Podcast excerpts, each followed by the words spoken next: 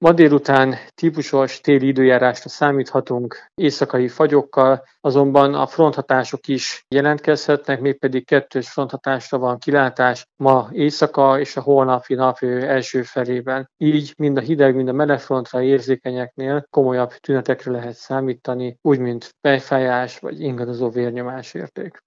Igen, meglehetősen hideg van ma, és a kettős front is elkísér minket most már majdnem két hete, kisebb-nagyobb megszakításokkal. Milyen típusos fejfájás fordulhat elő ilyenkor? A kettős frontnál nagyon jellegzetes az, hogy a migrénes tünetek felerősödhetnek. A migrénes tünetek elsősorban a nőket érintik, mert feltehetőleg a női hormon hatáshoz van köze, ez abból is adódhat, hogy általában a női ciklushoz kötötten lehet erősebb vagy enyhébb ez a tünet, és a menopauzát követően mindenképpen enyhülést lehet általában tapasztalni, de azért nem kizárólagos, hogy a migrén csak nőket érint. Viszont az egyértelmű, hogy a kettős frontatáshoz kapcsolható ingadozó légnyomás értékek, tehát a hirtelen légnyomásesés vagy pont a légnyomás emelkedése szerepet játszhatnak a tünetek provokálásában. Így, hogyha valakinek migrénes jellegű fejfájása van, mindenképpen a megfelelő gyógyszeres kezelést elő kell készítenie. Ha valakinél még nincsen tisztázva, hogy milyen típusú fejfájása van,